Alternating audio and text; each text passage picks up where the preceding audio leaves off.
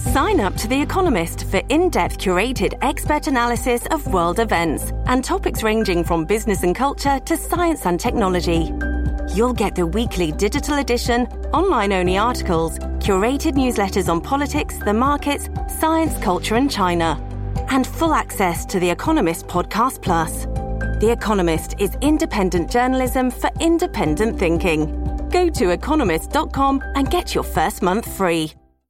Hello, everybody. This is Marshall Poe. I'm the editor of the New Books Network. NBN listeners like to read books and buy them. So we thought we'd tell you that right now, our friends at Princeton University Press are having a remarkable site wide sale. You can get 50% off books, including ebooks and audiobooks, with the code 50, F I F T Y, at checkout until May 31. You can save some real money on Princeton University Press books. I encourage you to go there and check it out. Welcome back to New Books in American Studies.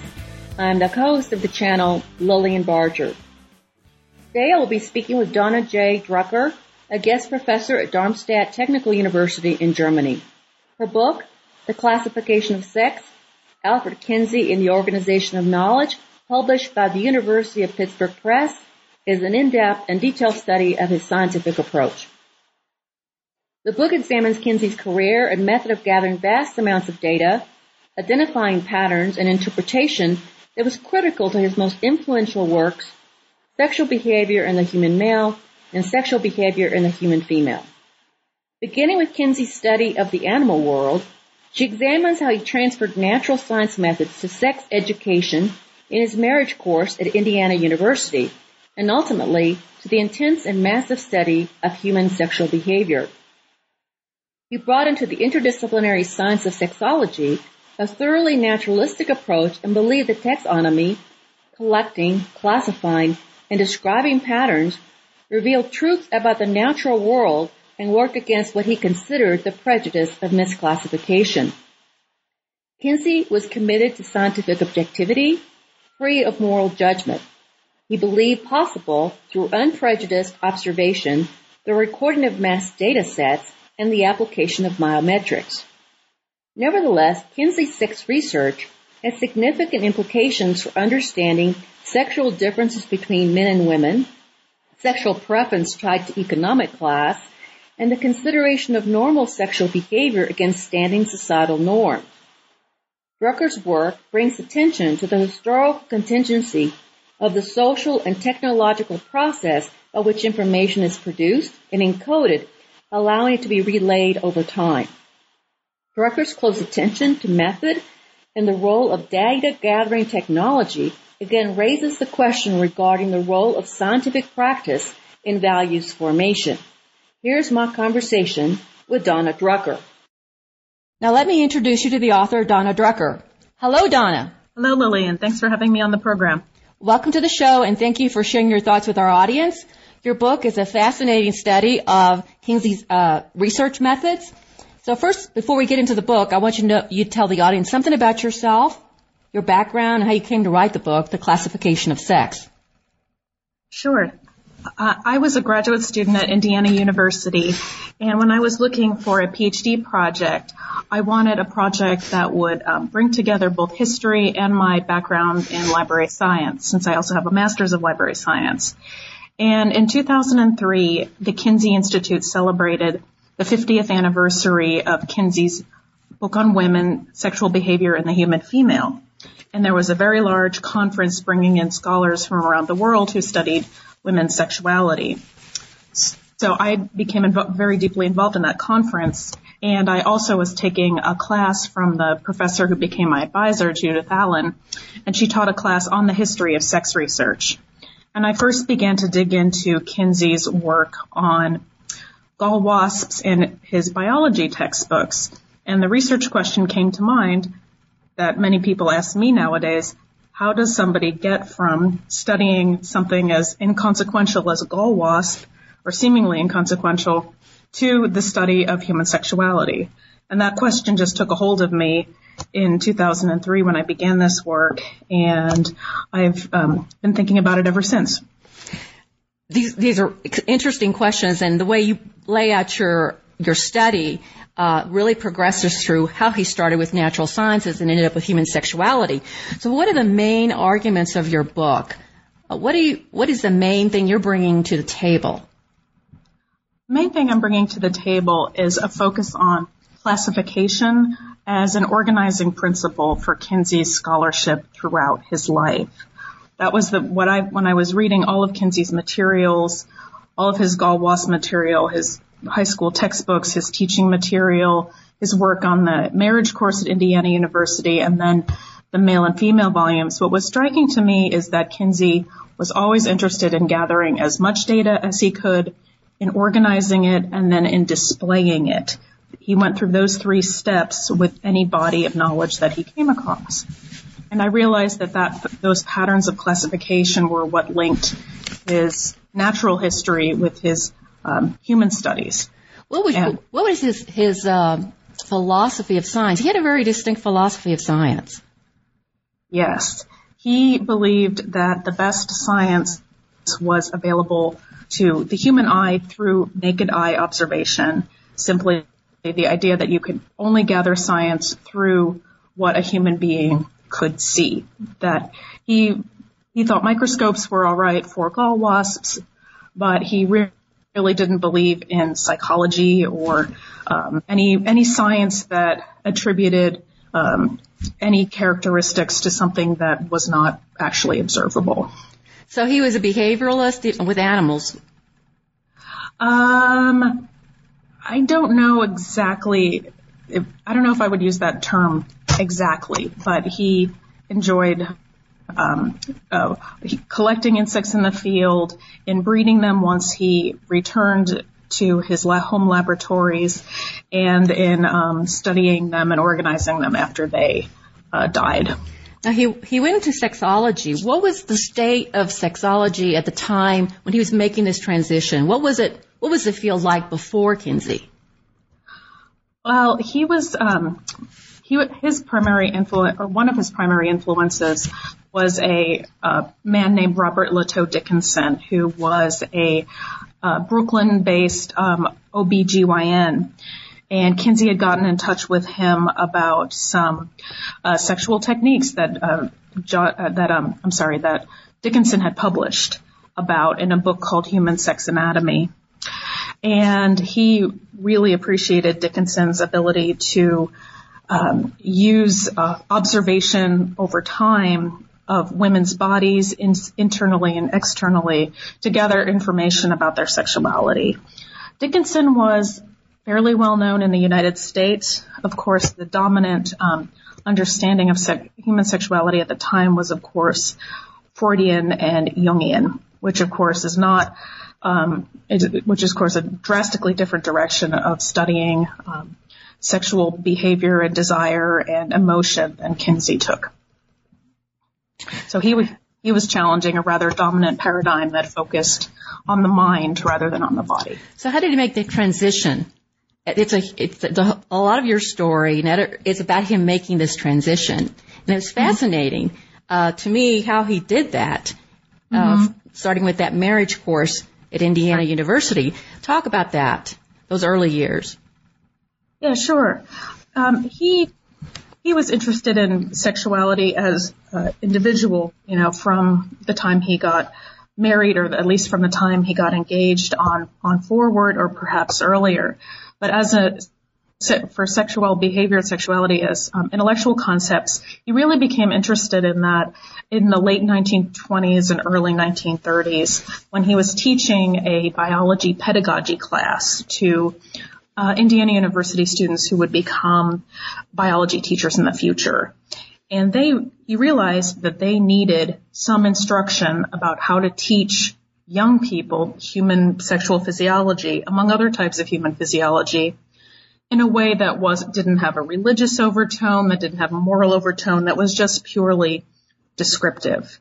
And he starts teaching uh, human sexual physiology in his uh, college classes, which we know because he kept teaching notes and final exam notes in which he asked the students to design a lesson about um, teaching uh, young high, high, school and junior high students about sexual behavior. And after after he um, starts incorporating some sexual related, sorry, some sex related material into his teaching, he starts a faculty reading group. He starts reading as much as he can about um, sex education for young people. He becomes in some programs on a, involved in some programs on a statewide level. And he finally um, um, meets with, and word of this, his interest starts to get around campus. It wasn't that big of a place. And in 19, late 1937, early 1938, a group of students approach him about teaching a non-credit marriage course. Um, and so he, of course, is very excited by this and starts organizing a faculty team to teach the courses over a summer. They start in the summer of 1938. And they involve questions of marriage from a, a sociological sen- um, sorry, from a sociological perspective, from a legal perspective, from a medical perspective, but also from a physiological perspective. And those lectures, whose all of whose um, texts still exist at the Kinsey Institute, so you can really track how they change over time. Word of those lectures again gets around the campus pretty quickly, and at first the uh, marriage course is restricted to married or engaged students and faculty. But slowly the course gets larger and there's a kind of telling scene in the Kinsey movie where people, uh, students try to pretend they're engaged just to get in the class.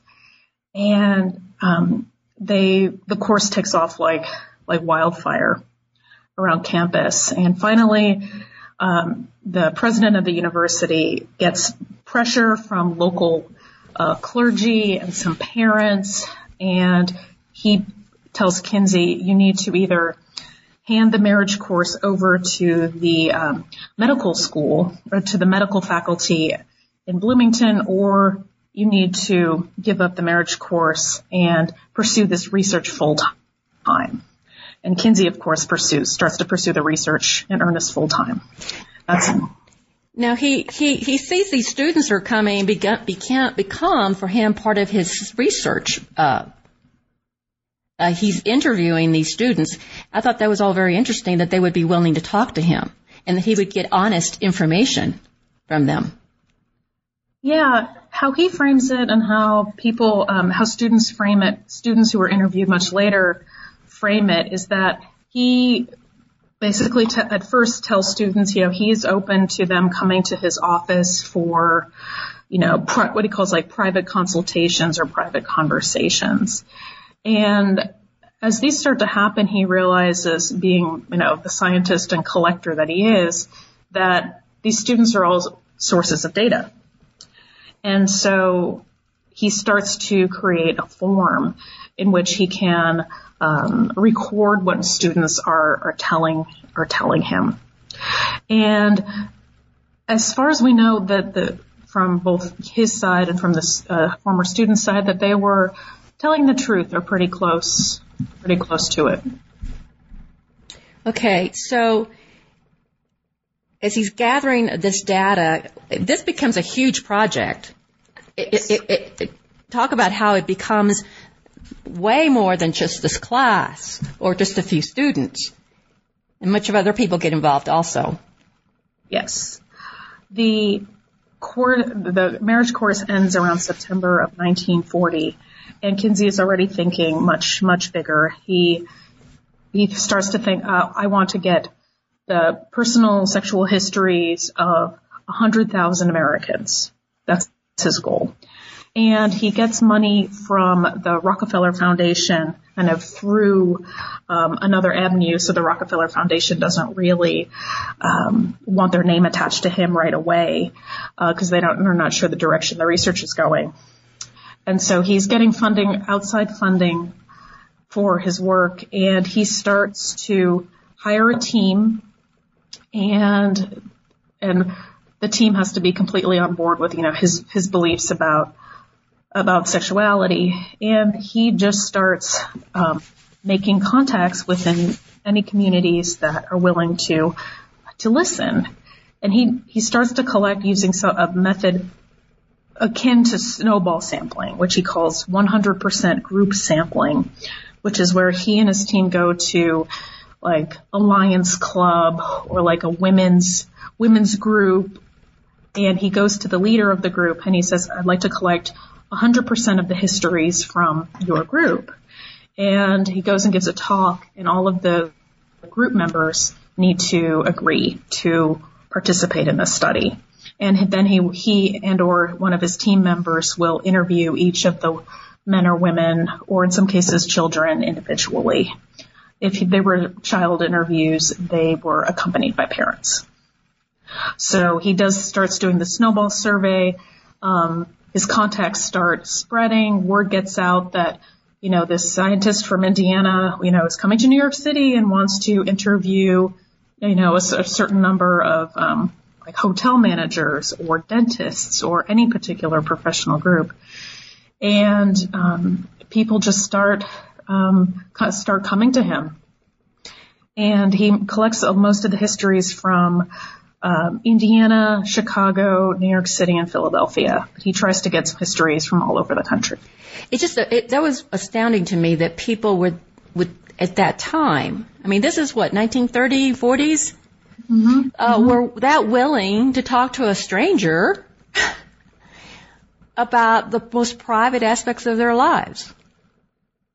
Yeah, it's the uh, material in the um, male volume, especially, kind of describes some aspects of the interview technique and and gives some hints at why people were so willing to uh, reveal their their private lives to a virtual stranger or a total stranger. In that the questions start out very um, non non-intimate, like how old are you? Are you married? Do you have children? You know, where are your parents from, and so on. And then the, ch- uh, the questions build up about childhood, and then it, they get into adulthood. And the burden of denial was always on the individual. So someone was never asked, you know, have you ever masturbated, for example, they would only be asked, when was the last time you masturbated? So the burden of denial was always on the individual. And if he or one of the other team members thought somebody was lying, there were several cross checks within the interview. And if somebody was lying about one thing, it would usually um, come out in some other part of the part of the interview. So, and I think um, Kinsey was really, really personable. He really kind of enjoyed people. He enjoyed doing. He enjoyed the gathering of data and information. He enjoyed, you know, kind of being introduced to a, a sexual world that he had no idea about, and that kind of interest in um, people as um, or people's experiences as science scientific objects really pushed him forward. Now, how many interviews did he end up gathering? I mean, what was the sample for his his two books? You know, human sexuality books. Um, behavior, actually with sexual behavior, because he didn't use the word sexuality, which you talked about, which I'd like to know more about that. Yeah, yeah, sure. Um, over the entire project, he and his team collected slightly over 18,000 interviews, um, or interviews from 18,000 individuals. The number of interviews per book was just over 5,000. Um, for the men's book, um, there were interviews from men who were in prison and but for the women's book, there were not. Now, what came to mind when I was reading about the massive amount of data and then how they had to sort this data using punch card systems that you talk mm-hmm. about. Uh, so you had to have te- the technology to, to, to process it. Right. What was brought to mind with me was the idea that today we're talking about big data. Yes. And I'm thinking, this is big data the beginning of big data, or uh, can you make the connection there? Yeah, I think, um, as I argue in in the book, the project would not have been possible without adopting punched card machines to sort and analyze the the research material. It just simply would not have worked to calculate all the data by hand. For each individual um, interviewee, the team collected at least um, 350 pieces, individual pieces of data. For people who had very complicated histories, the form went up to over 500 questions. And if you multiply that by even you know, 1,000, um, you know, you've got, you've got a lot of data on your hands. And so Kinsey saw the necessity of punched card machine technology to make sense and order all of that data for sure. So, uh, his attitude towards this data, he was really committed to scientific inquiry as an objective, free of moral judgment, which today we, we're very suspicious of that claim, right? We're like, sure. because he believed that it was, he was, he could do this uh, with an unprejudiced mind and record this mass data sets and just sort of apply biometrics and just come up with the truth. Right. So he claims to be as objective as possible. And there's a line in the female volume, um, I forget about two thirds of the way in that says something like, we know that we have some biases according to this data that people later on will probably figure out, but we are doing the best we can with this. And of course, you know, a lot of Kinsey's critics and even Kinsey's supporters say, well, you know, he is not a neutral objective observer because he puts all types of sexual behavior on the same moral plane. And in doing so, that is a moral judgment. And Kinsey in the female volume says, yes, I'm aware that I have to make some kind of value judgments on these lines, but my method of making value judgments is much more free and open to the diversity of human behavior than most other systems.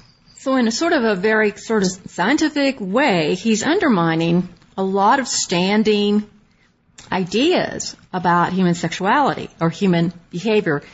Again, I said, I just said the word sexuality. Now remind myself he did not use that word. So please talk to me about that before you answer the other question. yeah, it's sexuality as a term does is not something that um, he uses very very often. He really wants to stick to observations of behavior and the relationship between um, behavior and different types of identity categories. And he reserves the word sexuality for a very few instances in the book on women where the, what he's studying, put in one case, it's um, nocturnal sex dreams, where though the, the what is actually happening in the phys- physiology of the body and in the mind is beyond his grasp. And so he deliberately doesn't use a term that he very often that he doesn't um, fully define or fully fully understand. So okay. in a way, I'm sorry. Go ahead. So it does say he, is, is he saying that sexuality because it's basically in the mind, and that's not what he's about. He's about behavior. Yeah, I think what's interesting about the, his work is that he actually never completely defines the term sexuality. Um, but he uses it when he's talking about the behavior and the thoughts, the experiences of people that are slightly beyond his grasp, like why people have nocturnal sex dreams at all. Why is that? A, why and why do women have them? Um, or I'm sorry, why when women have them, it's there's only a few women that usually have them, but the ones who have them have t- tons of them and they often have nothing to do with the woman's behavior when she's awake. So he uses sexuality a, as a term to express when he's kind of at a point of um, inability to kind of proceed further with, with thinking about a topic. Well, does, does he define sexual behavior? Because what is a sexual behavior? I mean, you know, scratching your head, is that a sexual behavior? I mean, what is? Um, in general, he uses it for um, the specific behaviors that he outlines in the male and female volumes. Um, let's see, nocturnal nocturnal emissions or sex dreams, masturbation, um, what he calls petting, which nowadays we would call fore, foreplay, um, petting to orgasm, um, premarital intercourse, marital intercourse, extramarital intercourse, intercourse with animals.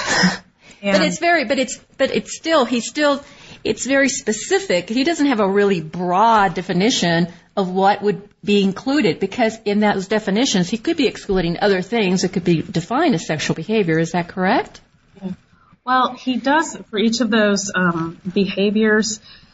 The only way he the only re- way he counts them is if the individual had an orgasm. Okay. For each of those behaviors. So someone, and he actually, you know, says especially in the female volume that many people have all kinds of sex related behavior that doesn't bring them to orgasm. It, but that's, that kind of behavior is not counted in the, in the volumes, although he's aware of it, obviously. Just to, it's just to make the counting easier because if you counted sort of things that just turns you on and the difference between that and orgasm, it just gets even more complicated. Okay, so what are, what are his ideas about moral values. He's, he's, his research is kind of undoing things. Is he changing also his ideas of what is, should be considered acceptable, appropriate in society by his um, work? Is his work, is he influencing the work and the work is influencing him and how he's changing about how he views sexual behavior that's acceptable against societal norms? Um, it's a little it's a little hard to tell sometimes. Like he clearly intends the book to be a report on his data and on his findings. And he makes a very clear distinction between original research and applied research. He knows that other people are going to apply what he's found to their own work, whether they're in the legal profession, the medical profession, psychology, almost any in schools, anything anything like that. But he really, in the books, tries to draw a very particular line between original research and applied research.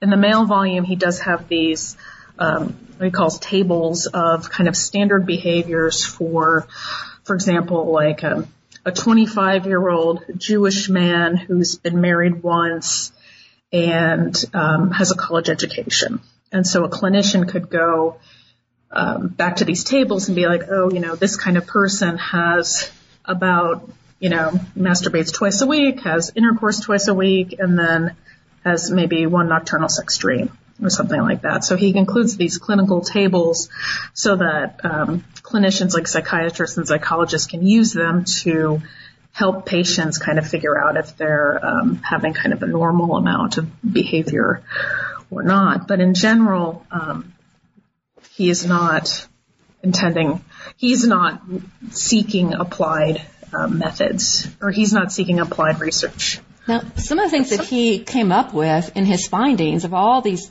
thousands of people was that I found the most interesting was the racial, class differences and the differences or not no difference between men and women in sexual behavior. Um, we hear a lot about his findings on homosexuality, but the race and class mm-hmm. and men and women, I think that that is very interesting. Uh, if you talk about that a little bit. Sure. Yeah, he does not. He restricts the just to talk about race 1st mm-hmm. He talks about uh, in the male volume. He has great plans to do a huge series of books um, including a book specifically on African Americans. He'd like to do a book on Asians, but he passes away before more than the male and female volume are able to be published. So he's he collects data from non-white populations, but he's it's never been published. But here and there in the male and female volumes, he does say, well, the class differences among Americans seem to be much stronger than uh, race racial differences, which I find, and he I think is referring to mostly African Americans, but also to Native Americans at that at that point. So the race data is available, but it's just not not never been published. And in terms of social class data, he really he finds in the male volume that men's social class and the social class of their parents, men's parents matters quite a bit in terms of the kinds of behavior that um, they engage in. He has a lot of admiration, open admiration for men who are generally um, less educated. He usually uses um, education as a um, measurement of class, of social class, or as a hand, handy kind of rule of thumb. And he has a great admiration for young men who are generally less than high school or only high school college educated who go out and seek as much sex as they possibly can get, whether they're married or not.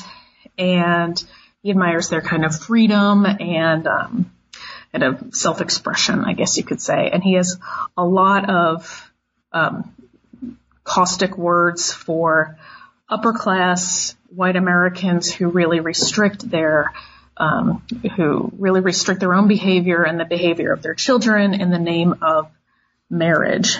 And he thinks that um, the reason why upper class white Americans engage in these so-called petting behaviors so much is because they're so afraid of kind of what will happen um, if they have sex before marriage, not in terms of getting pregnant necessarily, but in terms of kind of social condemnation. And of course, Kinsey himself was more of a member of the upper class than he was of the lower class, so he's also kind of implicating his own bring, upbringing in that um, in that scenario. But in general, he finds um, that cl- social class did not have as much impact on women's sexual behavior. And it's not entirely clear why that would be, why that would be. So he thinks that women are more influenced by their parents than uh, they are by their peers in terms of social class, which uh, doesn't totally add up. Hmm. Okay, so uh, he's really kind of railing against middle class values at the at his time, right? Um, how was his work received? Was this a brand new approach to sexuality, but uh, sexual behavior? Yeah. It wasn't psychological. It wasn't philosophical. It wasn't theological. It was very much grounded in biology. Definitely, it was a it was a very um, new approach to thinking about um, human sexual behavior and the position of, of, of sexual behavior in American culture. The, the male volume came out first and it was published the first week of January 19, 1948. It was put out by a medical publisher. And as it started to get reviewed in all kinds of publications, from major newspapers to minor newspapers to medical journals to sociological journals, pretty much everybody wanted to get their hands on it. Um, it just became a landmark in American culture and, and, thinking about private lives and the public lives of of Americans. It generated all kinds of um, attraction and interest toward Indiana University, towards Kinsey himself, um, and he restricted the press's access to it at first, and he was very reluctant to give interviews, which of course just made any interview he gave or anything he said even more weight. And so he was good at managing the publicity for the projects as well. So the book set off um, a real um, landmine, not a land, that's too strong a word. Um, it was a real landmark um, for people, academics across disciplines. It was a landmark for the legal profession, for sociology, um, for physiology, for OBGYNs, for pretty much anybody who had an interest in sexuality, which is pretty much anybody out there. so um, the book on women was received differently, though. How how was it received differently? Was it that they were prepared for it by the pre- previous book, or was it because it was women?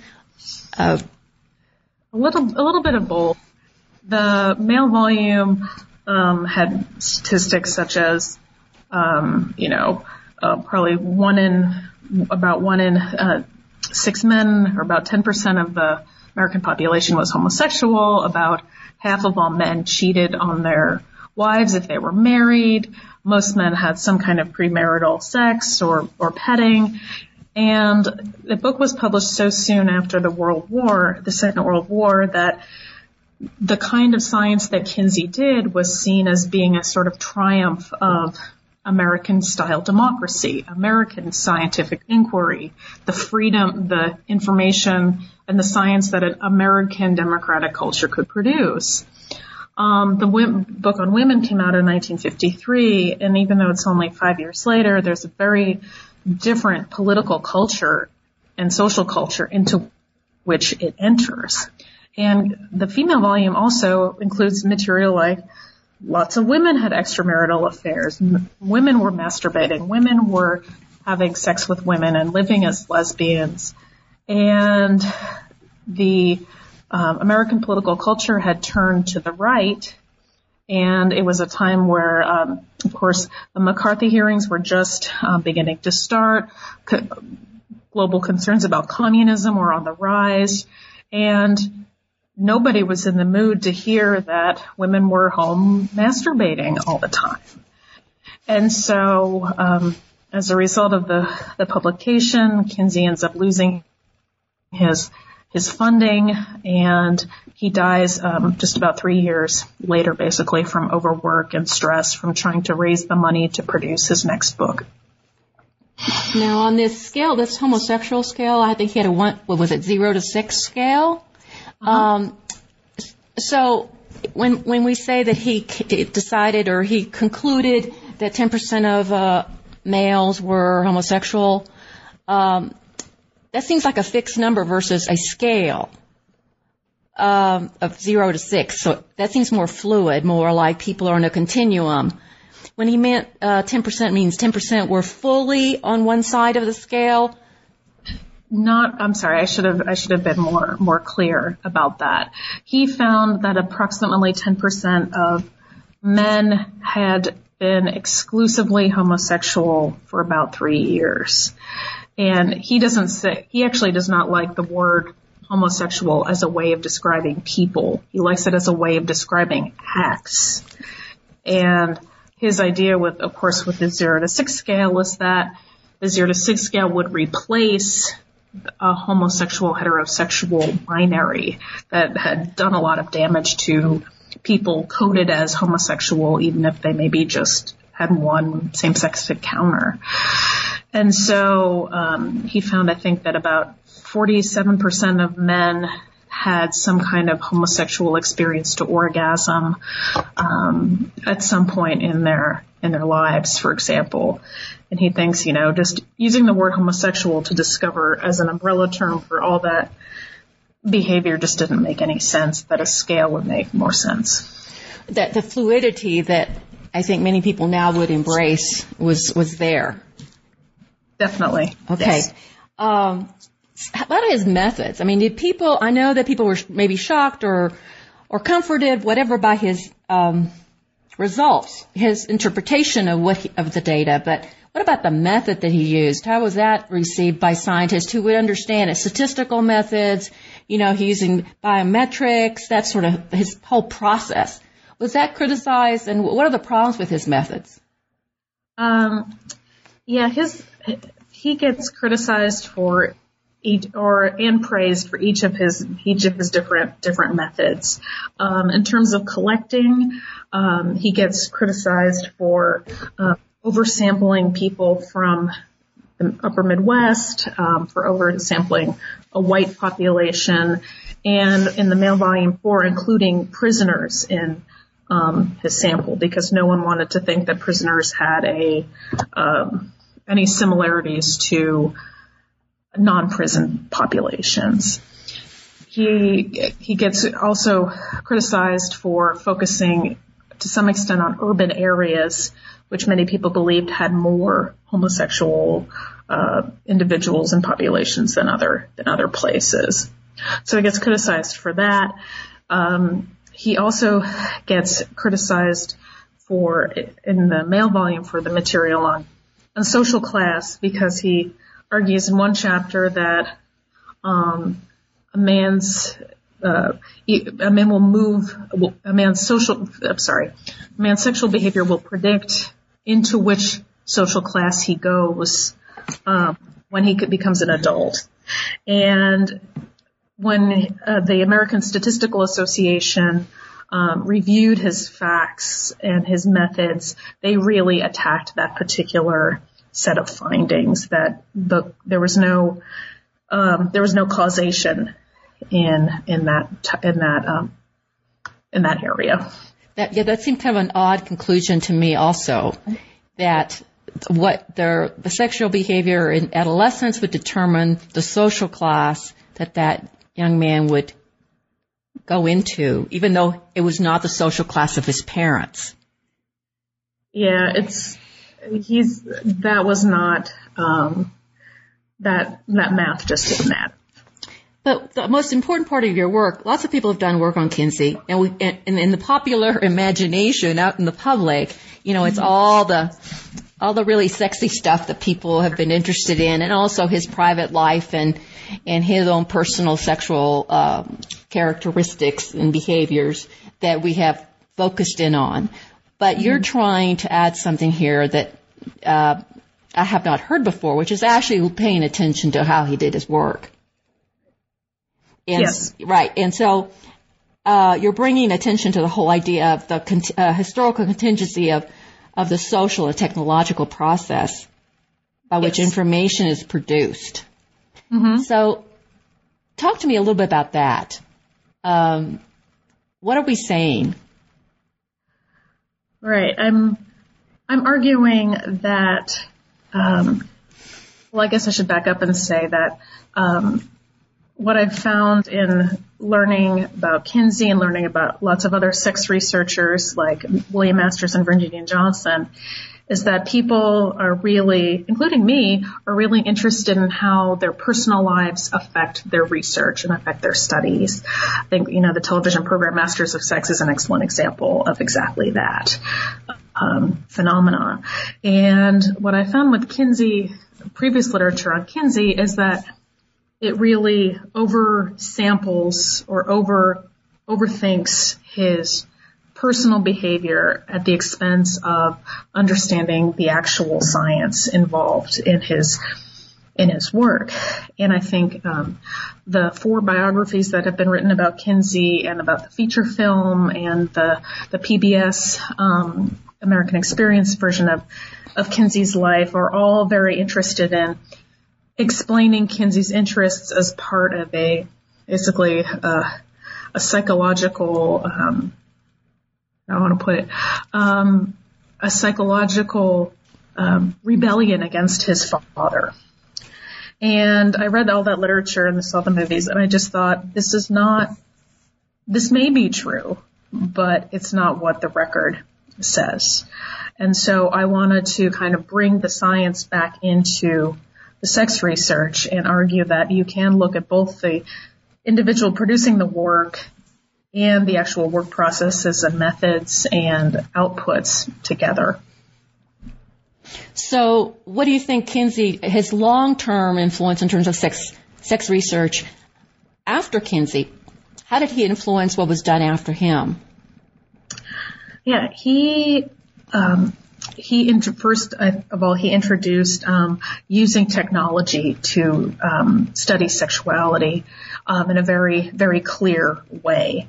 Whereas his one of his successors, William Masters and Virginia Johnson, they heavily, heavily, much more heavily use technology to study sex research, and of course, no no sex research is done today without laboratories and in some cases MRI machines and other all kinds of measurement devices, um, let alone computers. And so he really introduces technology and not just technology, but also um, mass, um, an interest in mass studies of of behavior. Um, of course, you know Freud, you know, based his studies on just a you know, maybe a small handful of individuals, maybe not even a dozen. Um, and Jung also never used that as many individuals. Um, so he also introduced the idea that you really needed to study a lot of people in order to get an idea of what um, most people most people were doing. And in, in just in terms of popular culture, his most clear legacy is that kind of figure of 10%.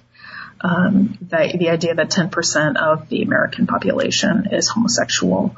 Um, and I would say, I should back up and say probably 10, the number 10% and the zero to six scale are both his most popular lasting legacies because many, many people today still use the zero to six scale as a way of thinking through their own sexuality and where they fall. I think what it struck me uh, really strongly about the book was how scientific practice, how science is done, uh, has a great influence on values formation. Mm-hmm. You know, we think in terms of, you know, religion and other things providing uh, values, but uh, science here is very definitely forming, shaping, changing uh, values. Absolutely. By the practice, about the what what is studied, how it's studied, and what is how it's interpreted. That is for sure. That um, I don't know. I mean, I think Kinsey is one of the.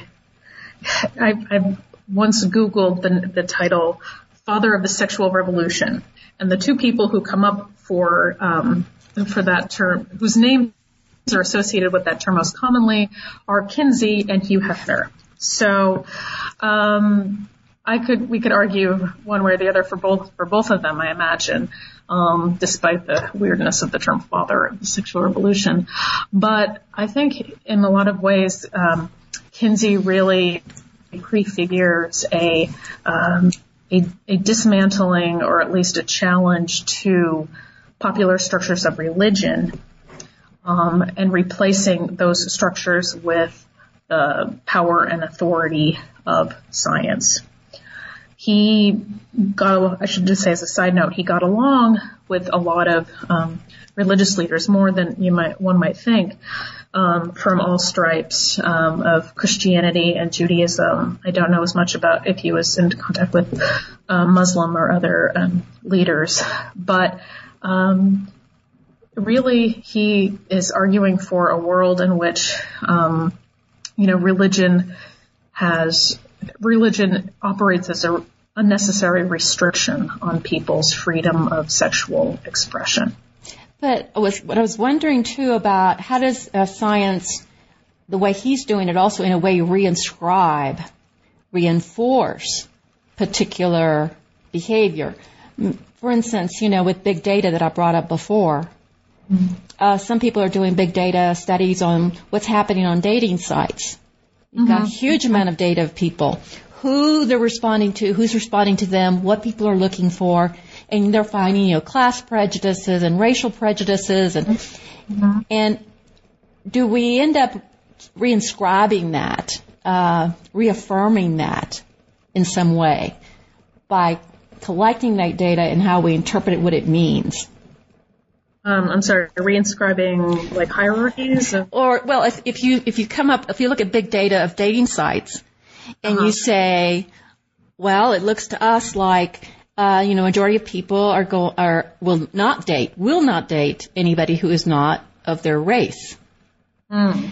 And by doing that, you kind of say you can naturalize it and say, well, that is natural. That's behavior. It's natural behavior to discriminate. Mm. Uh, among race when you're dating. So in a way, you kind of reinforce it by saying it's natural. No? Um, I I don't study the present as clearly as right, but I, yeah, I understand that. So, but I but I think um, the hard thing about Kinsey's data and something that also Masters and Johnson come up against is um, what you're getting at with the describing um, uh, dating sites is the nature of desire and how you decide um, that you desire somebody or how you decide to love somebody and what desire and love look like. And Kinsey says, I think somewhere in his marriage marriage course lectures that love is an emotion that people ascribe to physiological feelings of desire. And he's basically one could say he was just sort of punting the question because, you know, in a lot of ways, I think that's what people are looking for when they're reading Kinsey is, you know, why am I attracted to these kind of people? You know, why do people do the kinds of behavior that they do? They really want to know what is the, the engine behind the behavior. But he was really not looking at that. He, sa- he says something like, love is for poets and for philosophers and for, you know, uh, you know, scholars of literature or, or for literature writers and novelists. Love is not, love is not for science. For science can't address love. And so he, thus he leaves one of the great mysteries of human experience, um, you know, unexplored. So he was not romantic. Not in the research sense, no. but every indication is that he really loved his wife and his wife loved him and that they loved all of their children. Okay. Uh, so, um, is there anything else you'd like to add? Um, maybe, maybe a little bit about uh, Kinsey's ideas about gender. Sure. And one of my interesting findings was in the last five chapters of the female volume, he has five chapters that are not related to um, the kind of categor- categorization of behavior, the masturbation and premarital intercourse and so on, but they're a way to sum up all of the data that he's found on uh, animal or animal and human anatomy, physiology, um, psychology, brain science, and um, uh, hormonal science, endocrinology, and it's a radical, it's a radically different departure from the tenor of the, the male volume. And what he ends up finding is that um, men and women were very much alike in their anatomy and physio- anatomy and their physiological sexual responses. They had some differences in hormones, not but not as many as one might think, and that he really ended up thinking that if there's any such conc- such a concrete thing as gender difference, he didn't he didn't use the word gender, but, but if there was any difference between men and women, it was somewhere in the brain. It was somewhere in the somewhere in the brain, and he says where that difference is, we don't know. And in a way, it's this really telling moment buried deep 700 pages into the female volume where a scientist admits that he and his team do not know something and that they're um, not, they don't really admit defeat necessarily, but that they're willing to leave a major scientific question un- unanswered, really. Um, and it was just really striking to think that even a scientist as incredibly well read as Kinsey was, who gathered thousands and thousands of any uh, volumes and pamphlets and erotica materials and art and ephemera couldn't pin down any specific difference about men and women. Um, he sort of thought that there might be some gender difference in psychology. Um, but again, it goes back to that interesting um, idea that he he can only pin down difference, gender difference, in uh, using a science that he usually despises. That you can't, um, that, if there's some kind of mystery to the, um, to, you know, the differences between men and women, it has to be in a science that he um, doesn't really like or or understand. So I think there's this definite uneasiness about what the meaning of the difference between men and women is by the end of the female volume. But when you brought up the whole issue that he said that he thought it was somewhere in the brain, that's very much where sex research, difference research is happening now. Is that not correct? The Absolutely. brain, the different brain between men and women's brains, and how is that affecting gender or how we see ourselves? Absolutely. Yes, there's been a lot of studies recently using MRI machines and fMRI machines where people are given sexual images or in the case of machines that capture motion, they're doing some kind of activity Um, and researchers are studying the relationship between the brain, the mind, and behavior. It's really fascinating. So, what do you hope that your book will will do for the field? What do you think it's contributing, and what do you think it's help, hopeful that it will do in terms of the field of yes of science studies? Yeah, yeah. I think my book is contributing both to um, gender and sexuality studies and history of sexuality and to the history of um, life and human sciences.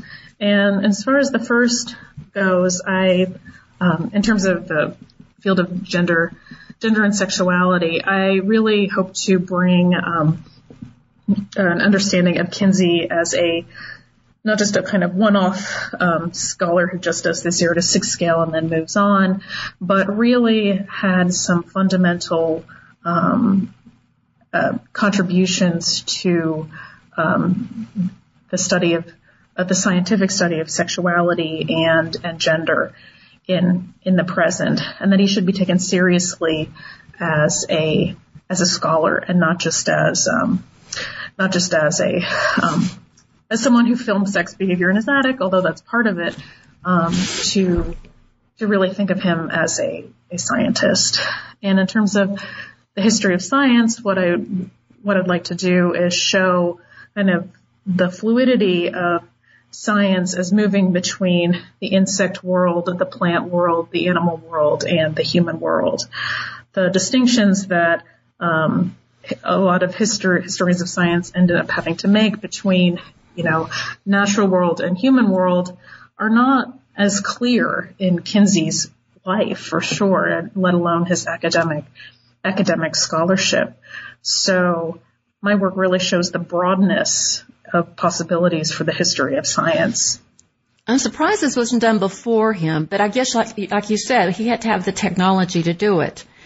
Mm-hmm. Uh, because of evolutionary theory and putting humans on the on the you know the scale of animals, you would think that this would have been of beha- uh, sexual behavior would have been looked at closely before outside of, you know, psychology?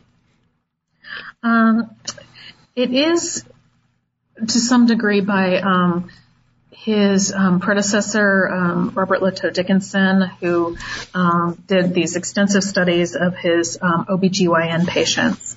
But the problem with doing sex research before Kinsey and even, you know, through him and up until up until now is that it usually it is usually done by um, not just psychologists, but usually done by medical doctors. And medical doctors, you know, have an absolute, you know, um, authority in popular popular mind, popular culture, um, as the arbiters of what happens in the human body. But of course, they bring their own um, biases and prejudices to um, uh, the study of the body to, and its behavior. And so what Kinsey does differently is he's not a physician and he has to constantly tell people, I still have scientific authority even though I'm not not a physician. I just have a scientific authority coming from a different angle. And he's also not looking for disease. That's true. He's not looking to pathologize anybody. Um, the only people he really pathologizes are those who um, have sex without consent um, to some degree. He doesn't really emphasize rape all that much, but he is aware of it, of course. Um, and uh, he pathologizes. Uh, he doesn't even pathologize really people who have sex with children, which is one of the big um, contemporary moral problems with with his work. So he wants to put everybody under the um, umbrella of relative normalcy. Okay, so you have been really generous with your time, and I have one final question for you. What are you working on now? Right now, I'm working on a new project related to the history of the American women's health movement in the United States from the 1970s through the present.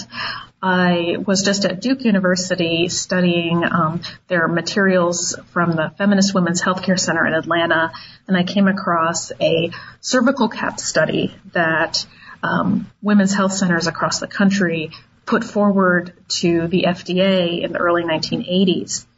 And um, they wanted to advocate for a specific kind of birth control that they were they felt women really um, responded well to using.